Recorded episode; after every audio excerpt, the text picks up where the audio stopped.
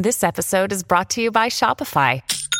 Forget the frustration of picking commerce platforms when you switch your business to Shopify, the global commerce platform that supercharges your selling wherever you sell. With Shopify, you'll harness the same intuitive features, trusted apps, and powerful analytics used by the world's leading brands. Sign up today for your $1 per month trial period at shopify.com slash tech, all lowercase. That's shopify.com slash tech. Look, Bumble knows you're exhausted by dating. All the must not take yourself too seriously and 6-1 since that matters. And what do I even say other than hey? well, that's why they're introducing an all new Bumble with exciting features to make compatibility easier, starting the chat better, and dating safer. They've changed, so you don't have to. Download the new Bumble now. When you need mealtime inspiration, it's worth shopping Kroger, where you'll find over 30,000 mouthwatering choices that excite your inner foodie. And no matter what tasty choice you make, you'll enjoy our everyday low prices, plus extra ways to save, like digital coupons worth over $600 each week. You can also save up to $1 off per gallon at the pump with fuel points. More savings and more inspiring flavors make shopping Kroger worth it every time. Kroger, fresh for everyone. Fuel restrictions apply. Welcome to the New Books Network. Hello, everyone, and welcome to the Van Leer Institute series on ideas. I'm Renee Garfinkel, your host, and I'm pleased to welcome Amy Gajda to the show today to talk about her important new book, Seek and Hide The Tangled History of the Right to Privacy. Amy Gajda is the perfect person to address this issue since she's both a professor of law at Tulane Law School and a former journalist, as well as one of the country's top experts on privacy in the media. She was an award winning legal commentator on Illinois public radio stations, has written for the New York Times and for Slate, and provided expert commentary for The New Yorker, as well as many other publications. Amy lives in New Orleans. Amy Gajda, welcome to the podcast. Thanks so much for having me. I'm delighted to be here. Before we begin to talk about your book, tell us a little bit about yourself. Was there someone or something that strongly influenced your intellectual development and particularly your interest in this topic specifically? I wouldn't say that there was a particular person, uh, but but working as a journalist uh, over a number of years, I I came to uh, recognize this conflict between truth and privacy at times. So, in other words, I would find out uh, information about people that I considered private, and I would make the call not to report that information. And, and what I found interesting was that when I became a law student and then a lawyer, uh, I came to understand that the law uh, also protects people's privacy in this way. And so, even though I was making uh, ethics decisions uh, back in the day, uh, the law also recognizes privacy. And so, I think that's really a big motivation uh, for me. This is uh, this is the area that I study. I study defamation as well, but I'm particularly interested in privacy because of this conflict between uh, truth and um, and press freedom uh, and all those good things, uh, but then also an individual's um, right to privacy, uh, the the right to keep uh, something secret. And now that you've been accomplished in both those professions, does the conflict between the right to privacy and freedom of the press look different to you depending on which hat you wear? Yeah, I would say that's a that's a really wonderful question, and I would say uh, yes. And and this isn't the, the this is the thing that comes to mind. Uh, earlier this uh, this summer, uh, earlier this year, this summer, uh, when the Dobbs opinion uh, was was leaked to to the media, thinking about this as um, a lawyer and a law professor, I was horrified uh, that someone would do something uh, like this. Uh, but thinking about it as a journalist, uh, I was intrigued uh, and, of course, wondered who had leaked it, uh, and certainly would have done the same thing um, as did Politico in uh, uh, publishing the document that was um, that was somehow given to to them. So, so I think it's that sort of that. It, it, that that conflict then uh, was very apparent to me um, uh, back this summer when the Dobbs uh, opinion was was leaked. Well, the leaking of the Dobbs opinion was one big issue, but what what are the implications of the Dobbs decision for Americans' right to privacy? It's that's a really great question, and it it depends on how you define privacy, at least uh, in looking at the Dobbs opinion. Uh, people are, of course, very concerned that uh, all the, the decisions by the Supreme Court that built on uh, Roe versus Wade and Griswold before it, um, marriage equality, uh, uh, cases like that could come tumbling down in a post Dobbs world. Um, the court uh, suggested that a constitutional right had to appear in the text of the Constitution or be deeply rooted in the nation's history and traditions. And uh, and because of that, and the way they looked at uh, abortion and autonomy and privacy in that sense, certainly uh, uh, all uh, those um, the, it put all of those rights in danger.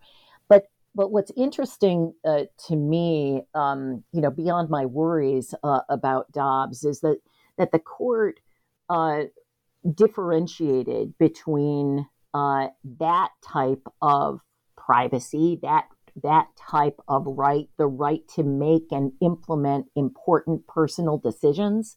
So the right to decide to have an abortion without um, government governmental interference. Uh, versus the right to shield information from disclosure. And so, in other words, even as it crushed this notion of um, privacy in um, the ability to uh, decide whether or not to have an abortion, uh, it it suggested that there was another different type of privacy, this right to shield information from disclosure. And so, in that sense, even though we think about Dobbs doing away with uh, privacy more generally, uh, it doesn't. And the court suggests that, in fact, uh, it might look at that uh, right to shield information from disclosure differently. So, so it'll be interesting to see what um, what happens in the future. I'll just I'll mention one uh, interesting case. Uh, that's several months before the Supreme Court decided the Dobbs decision, uh, it suggested that uh, that there would be a privacy interest in uh, some in certain data points. And, and what that case was was it, it involved a, a tax law that had been passed in California and that law ordered charities to reveal donors uh, to the state. Uh, and those charities didn't want to reveal who the donors were. And so the case went all the way up to the US Supreme Court. And there, the justices, the same justices that decided Dobbs, suggested that there would be privacy in that sort of information. Uh, they they literally said that there were privacy interests in things like home addresses, uh, and and they were particularly worried about doxing in that scenario, the revelation of personal information uh, about people uh, on the internet, uh, and the suggestion that people should go to um, others' homes to protest. Uh, and and so they were very worried about the revelation of, of those data points. Um, and and I think that that suggests that indeed, if the court were to decide uh, uh, a case involving this right to shield information from disclosure, it would look at it very differently from the way it looked at the Dobbs decision. So, um, so by my read, uh, Dobbs does not do away with privacy more generally. Uh, it troublingly does away with this um, this particularized uh, uh, right to abortion uh, in that sense. Uh, but but it looks at that other type of privacy, uh, I would argue, very differently. Even though arguably they both have the same um, foundations in this right to be let alone, um, that that sort of sensibility. And there's another way of looking at privacy or another type of privacy. Um, I'm not sure if the law considers it, but um, anyone with a heart had to cheer when uh, Alex Jones of InfoWars lost the libel case against him and had to pay millions of dollars in uh, damages. But he had been free for years to abuse bereaved parents of murdered children for profit before being held accountable. Is this the best the law can do to protect? What I'm suggesting is the privacy of vulnerable crime victims and their families. So it, that that's a really intriguing question as well. When I when I talk with my students about privacy, uh, I I don't talk about it only in the this sense that I that I just mentioned, this right to shield information from disclosure. Uh, it also touches on uh, another tort, another legal wrong uh, that is uh, intentional infliction of emotional distress um, or uh, negligent infliction of emotional distress. That sensibility uh, that that you suggest existed um, in in the parents, not so much just in a in a defamation sense, in ruining their reputations, but in also harming them emotionally. And and more recently, uh, back in the 70s and, and 80s, uh, it was very difficult to win one of these emotional distress cases.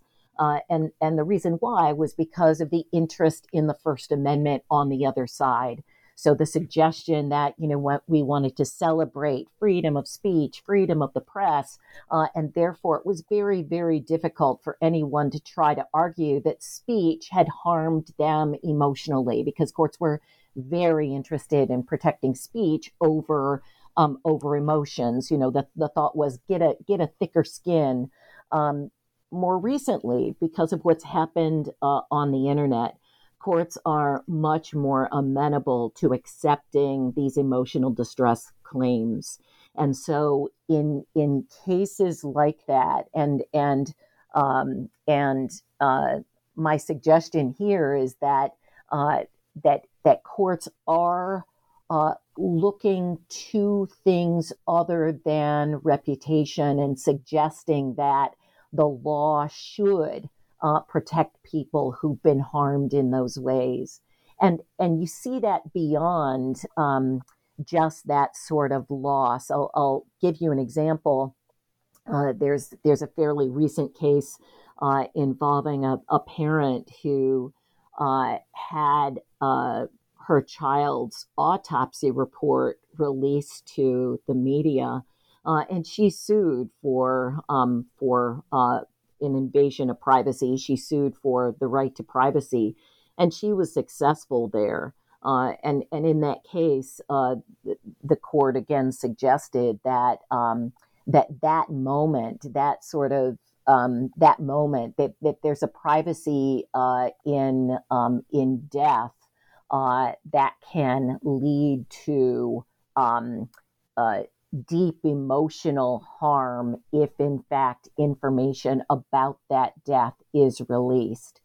And so that too is uh, is a way the law is changing, um, and and I relate it very much with what's happening on the internet. The um, the the revelation of um, of death images, the revelation of um, you know deep um, uh, emotionally relevant uh, video uh, that uh, that might be released, um, and courts' recognition of of the long lasting harm that can come from that information uh, being revealed in the first place, uh, but then also remaining on the internet for a very very long time. Is there a difference in this emotional arena between societies that view privacy as a question of dignity, such as uh, Great Britain, uh, and the US, which sees it in the context of liberty, uh, freedom, and the freedom of the press? Well, I, I think that uh, recently, again, more and more courts, when they are deciding privacy cases, are suggesting, are using sometimes the word dignity. Uh, and so, and so again, in the in the early days, when I say early days, what do I mean? I mean the 70s, the 80s, and the early 90s. Uh, it was very much about about freedom, um, and yet uh, and yet, through these examples that I've just mentioned and others, uh, some of which literally use the word dignity, uh, I suggest that we're moving in the United States uh, toward that model uh, of at least thinking about um, dignity uh, in um, in a privacy sense in deciding these sorts of cases. Well, each point of view can enable a certain kind of abuse. Uh, but talk about the abuse that the privacy, too much privacy, can afford. Sure. So, so what I like to um, what I like to to think about when when I think about that uh, that issue is uh, back in the very early days of the United States in the 1700s uh, two founders, John Adams and William Cushing, uh, got together, were writing letters to each other, and they were discussing the First Amendment. Uh, and and there was the suggestion, of course, that the First Amendment would promise uh, freedom of the press, freedom of speech, uh, and and they they uh, were concerned about this because they thought that there would be that that some men had secrets uh, that should remain secret and not be revealed by the press. And they called these uh, these secrets instances of male conduct. And what that meant were, was um, sexual dalliances outside of marriage. And so Cushing writes to John Adams and says, you know, we have this First Amendment that promises uh, freedom of the press. Could could this uh, mean that uh, that the press would be able to publish instances of male conduct, including instances of male conduct by politicians. And John Adams replied, Oh, no, that's not the sort of thing that the First Amendment would protect. Uh, so this suggestion that, uh, very in the earliest days of the United States, uh, that uh, that there would be privacy um, for politicians in these instances of male conduct. And you see that uh, throughout the course of history. Thomas Jefferson attempted to um, put um, in jail and successfully did uh, a newspaper editor who reported uh, that uh, he was having a sexual relationship with one of the women he had uh, enslaved, Sally Hemings. Uh, moved to Grover Cleveland. Grover Cleveland had um, a number of um, issues um, in his life, including uh, early sexual dalliances again. Uh, and uh, why he particularly asked for privacy when he was president was that he began dating and thereafter married a young woman he was the foster father to. Uh, so he'd helped raise her from the time her father died when she was 13, and when she be, she uh, turned 18, he started dating her. Uh, and and begged for privacy um, in in that relationship, and and you see that sort of protection uh, for privacy in politics um, um, even even today, and and the example that uh, that I use um, in my book is the fact that even though a lot of people really want to see Donald Trump's tax returns, uh, we still have not seen those tax returns, even though people have them. And one of the reasons his his lawyers have have made the argument uh, that those tax returns are private. Uh, and so, so when there's this this specter of privacy, uh, many times it shuts people down. Um, you know, look to see the number of times when a politician or um, a public figure requests privacy when something big happens in their lives. You know, oh, we must, you know, please give us give us privacy. Uh, that privacy then can prevent very important reporting from um, from happening, and it refers, in a sense, not only to law but also the ethics provisions that um, that I talked about initially. Those reasons why journalists and other publishers may decide not to publish something that that the the, the public would be particularly interested in. Uh, but if we decide, we as journalists decide that the news value is uh, not as significant as the person's interest in privacy, that might not ever be reported.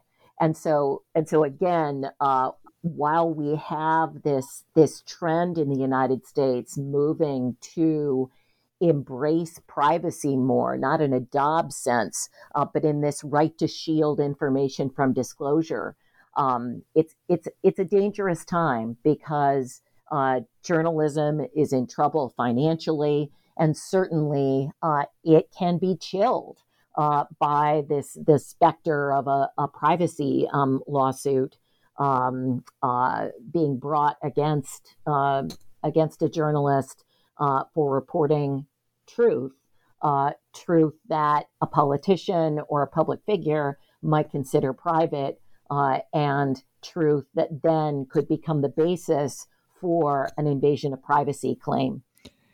Some writers, most notably George Orwell in 1984, and actually some writers before him, described a world of total transparency, which was com- conflated with totalitarianism. Uh, that is, lack of privacy is somehow associated with totalitarianism. Uh, are they necessarily linked? So, so when you when you suggest this, it it it brings to mind this uh, this how, how people respond to privacy and especially uh, privacy with regard to government.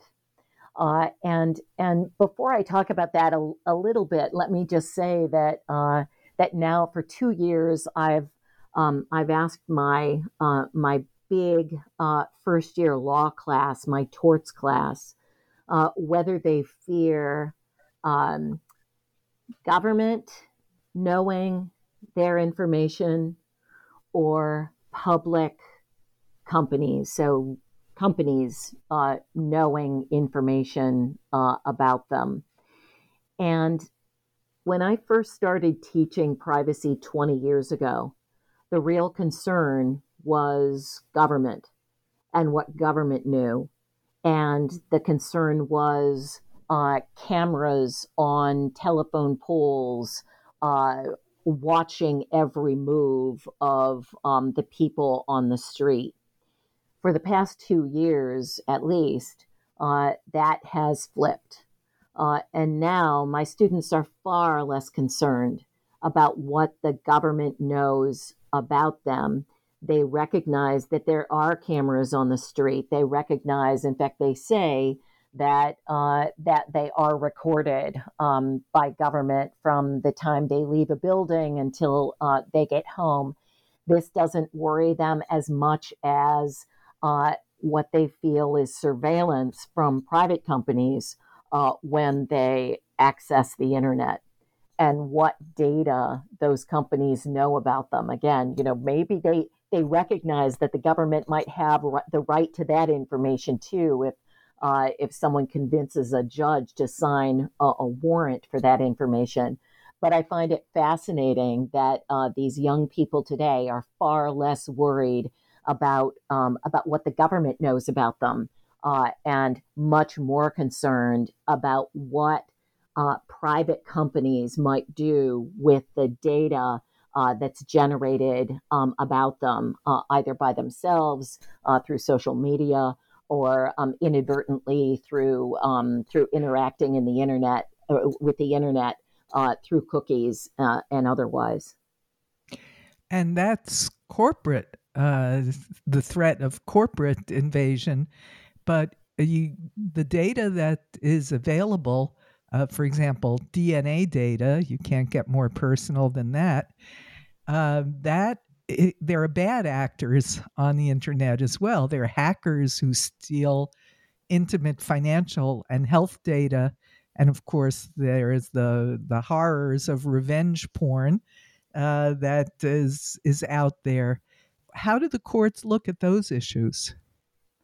So uh, intriguingly, uh, in so revenge porn is going to be um, something that's separate. So let me first talk about uh, I'll first talk about about data privacy and the very intriguing things that are happening now uh, in the United States with regard to that. Congress has yet to pass uh, a, a, data privacy law, so data privacy legislation is just not happening on the national level.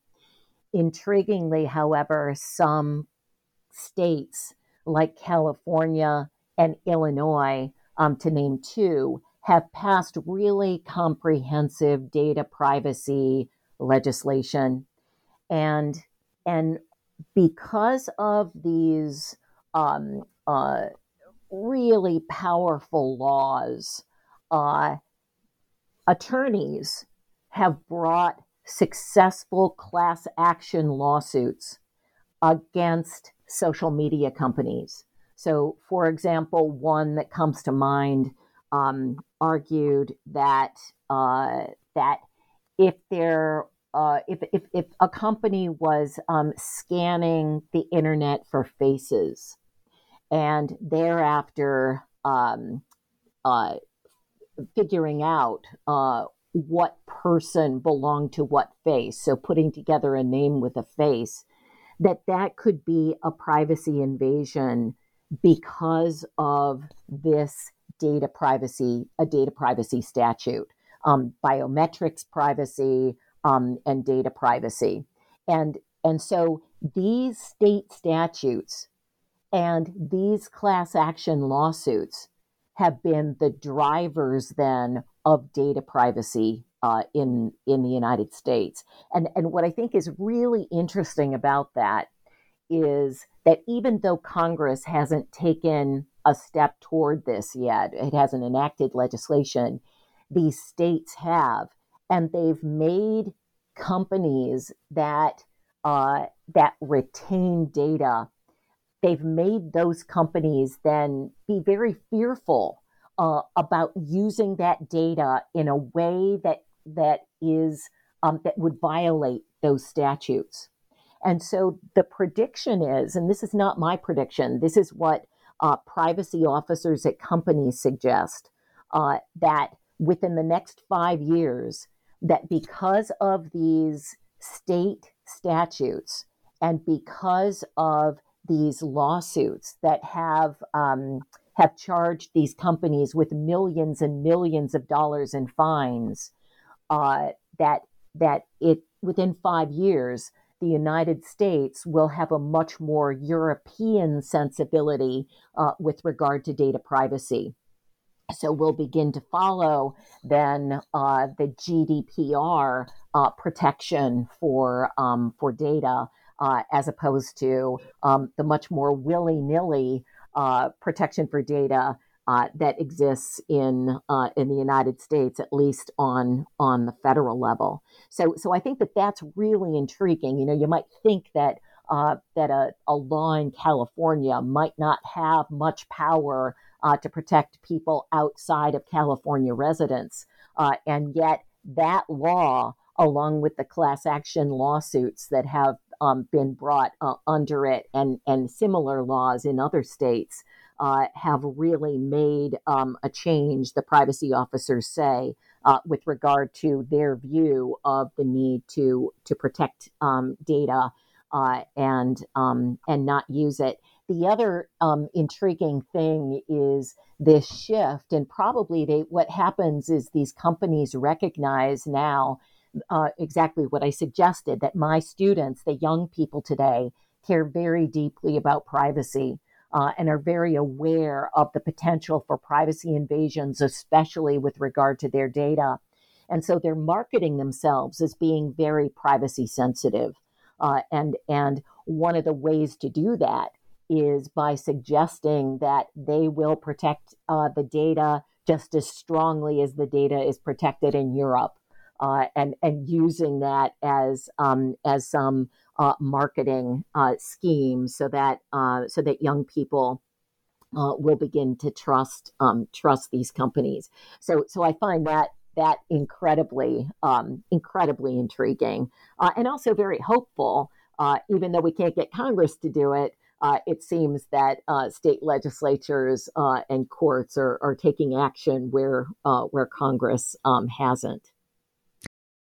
Families have a lot going on. Let OLLY help manage the mental load with new cognitive help supplements for everyone four and up, like delicious Lolly Focus Pops or Lolly Mellow Pops for kids. And for parents, try three new Brainy Chews to help you focus, chill out, or get energized. Find these cognitive health buddies for the whole fam at olly.com. That's O L L Y.com. These statements have not been evaluated by the Food and Drug Administration. This product is not intended to diagnose, treat, cure, or prevent any disease.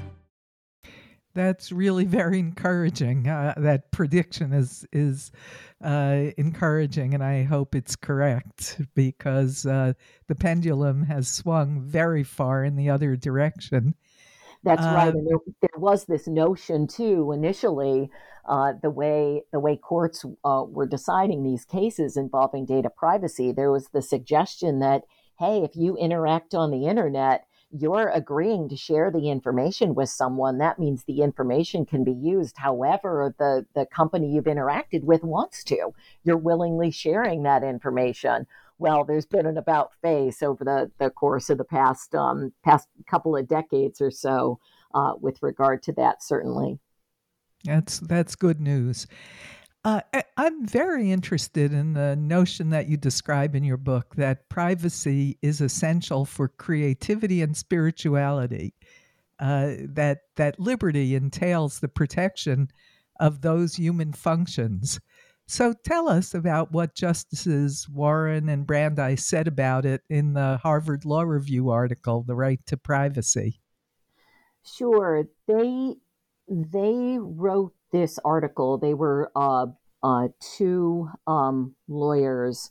They met uh, at Harvard Law School uh, and uh, became fast friends. Um, and and Louis Brandeis moved away from Boston uh, to begin practice um, his practice of law, but but came back to Boston because his friend Sam Warren kept suggesting that they would be great together if they opened up um, a law firm together uh, in Boston. Sam Warren was um, was very rich, had um, had these connections. Of course, Louis Brandeis was brilliant. Sam Warren recognized um, that uh, and recognized that um, that they were close, both um, in in terms of friendship, but also uh, had the same. Uh, desire to work hard uh, and do a good job uh, in law.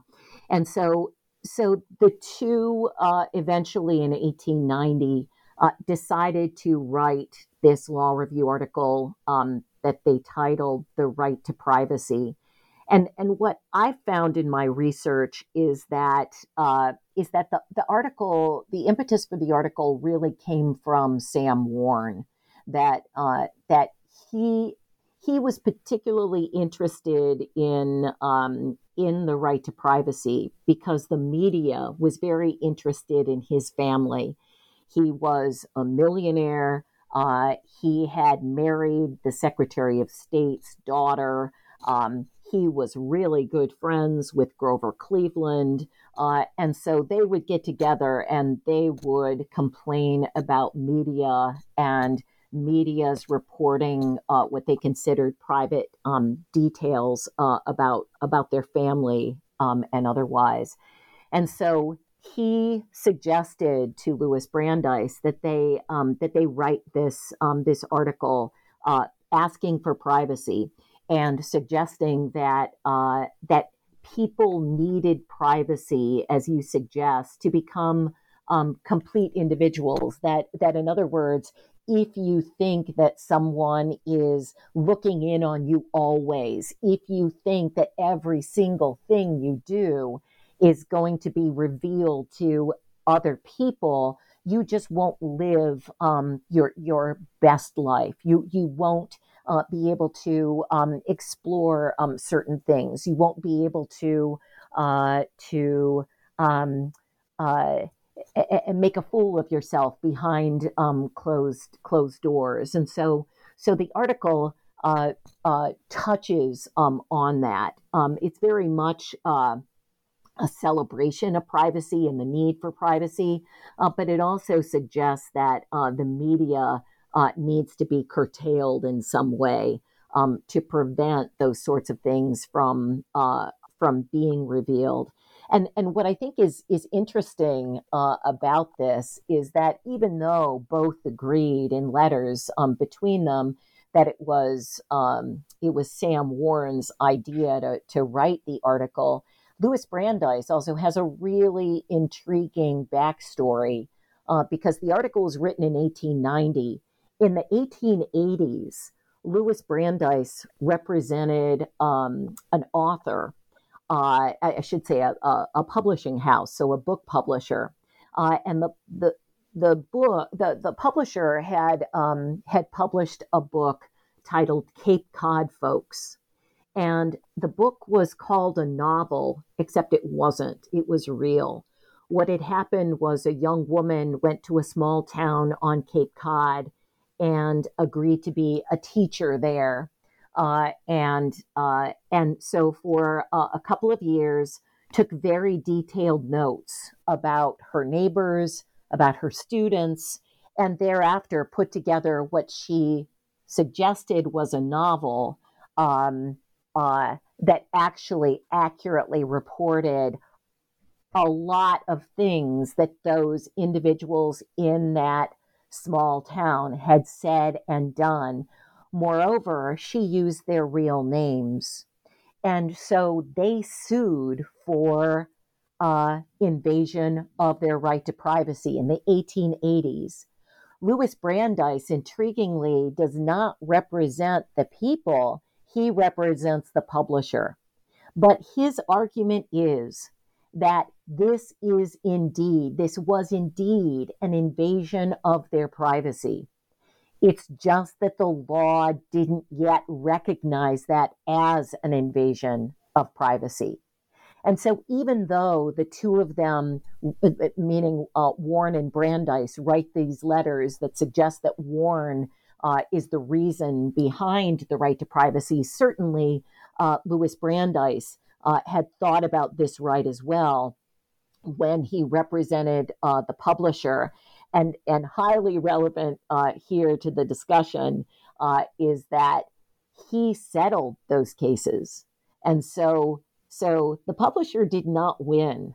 Um, Louis Brandeis, uh, representing the book publisher, uh, gave money then to all those people uh, who'd had uh, their private lives revealed um, in that book. So, so it's interesting to think about when you when you think about the language in the right to privacy and the the the, the protection for um, for um, human beings and creativity and um, and uh, and self, um, you have to wonder how much of that language uh, was inspired in part by these people on Cape Cod who had um, their their personal lives um, revealed uh, in the book. Uh, published by the book publisher represented by by Louis Brandeis. That goes back pretty far. Uh, what what was the right to be forgotten, and do you think it's still relevant? So we think of the right to be forgotten as this very European concept, uh, and yet it's something that's existed in U.S. law um, uh, as well, um, and has for for a very long time what there's there's something in uh, in law that's um, in in the U.S. called the restatement, and the restatement is uh, sort of like a, a treatise written by uh, law professors, lawyers, and judges uh, suggesting what the law is in the United States. And in, in 1977, uh, the restatement authors described what the right to privacy looked like in the United States. And one of the examples that they used was uh, Jean Valjean from Les Miserables. And, and the restatement authors suggested that if Javert uh, had ferreted out uh, information about Jean Valjean's past criminal life. So, uh, so Jean Valjean, 20 years ago, had been um, convicted of uh, um, stealing a loaf of bread, uh, say.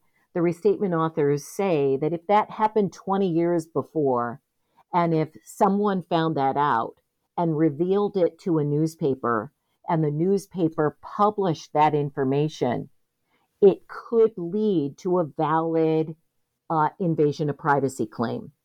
And so, and so, even though we think about this right to be forgotten as being a decidedly European concept, um, inspired by the internet, uh, long before the internet in 1977, uh, there was the suggestion that it, it existed in U.S. law as well, and and the way that's um, expanding now, uh, intriguingly, is that uh, courts today, some courts, uh, are suggesting that there is a privacy interest in one's criminal past, and there have been courts that have ordered uh, accurate criminal histories removed from the internet because of the very real harm in the present that can be done to people who made mistakes in the past. And so and so that's a really interesting conflict again between truth, between um, government information, information that was once known, an arrest, uh, a conviction, uh, versus this privacy interest after a number of years um, and the suggestion that um, that even though it's true, uh, there can be um, a, a, privacy interest and maybe even a valid claim for invasion of privacy should someone reveal um, one's criminal past. Now, um, journalism is not a profession in the way medicine, law, psychology, and others others are. Uh, there are no required educational standards or licensing exams for journalists. And we get a lot of our information from uh, so called citizen journalists. Um, how does, and in your view, how should the law deal with the notion that uh, we're all journalists now?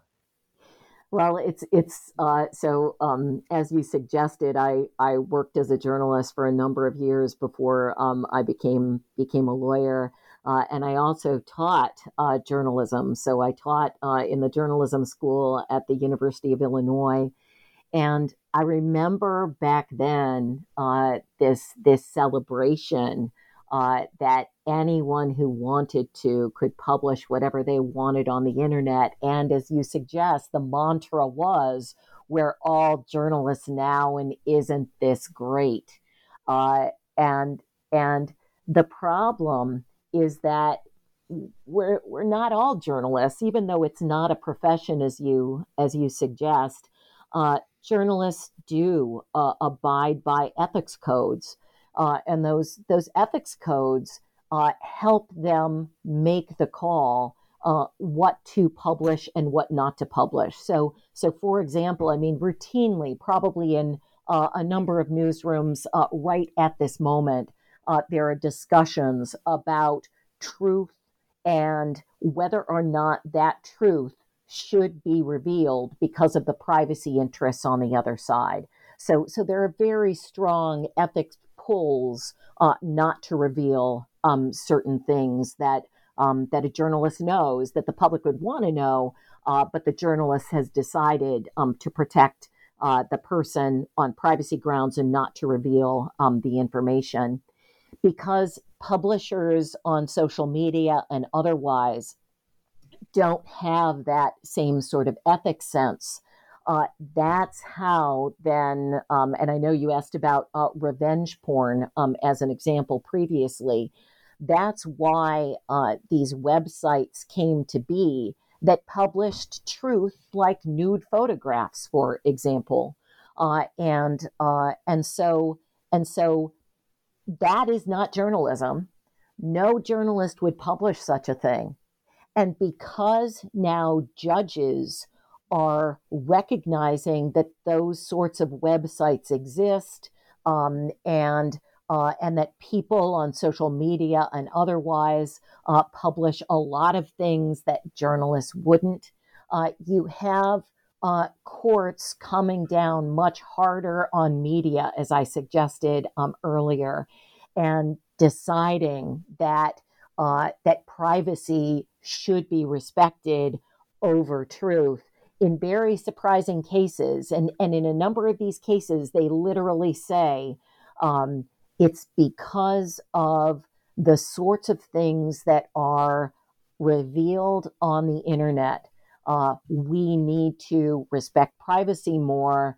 Uh, we need to find the publisher liable for invading privacy uh, by by publishing that sort of thing, and and that language again uh, can have a very chilling effect on um, on what I like to consider real journalists, uh, those who do struggle um, with ethics issues and who make the call to to publish something that someone doesn't want um, to um, to to have published.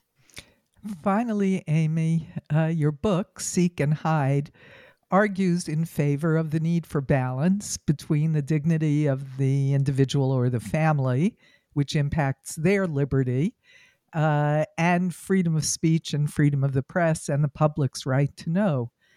Uh, but law is a blunt instrument, and you've talked about various legal approaches that are being used now. But how, in your view, should law and public policy address these competing interests given or do you have a view of a principle that should be followed for law and public policy to address these issues?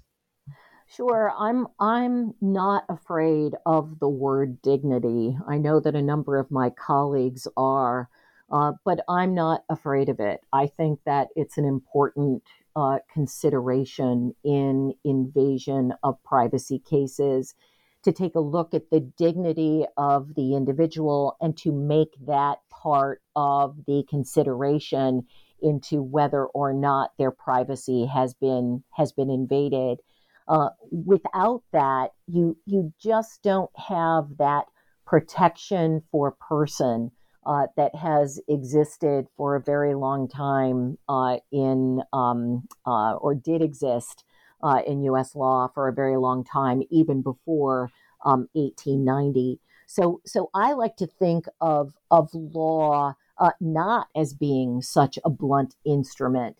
But um, at, at, least in that sense, but being more nuanced and balanced, like I uh, like I, I try to be in that final chapter, um, in which I suggest that um, that dignity should uh, be part of um, of the consideration in, in invasion of privacy claims. We do that um, an awful lot in law. We decide what is uh, offensive. We decide uh, what is reasonable and what isn't. Uh, and very often we leave it to the juries to um, to make the call.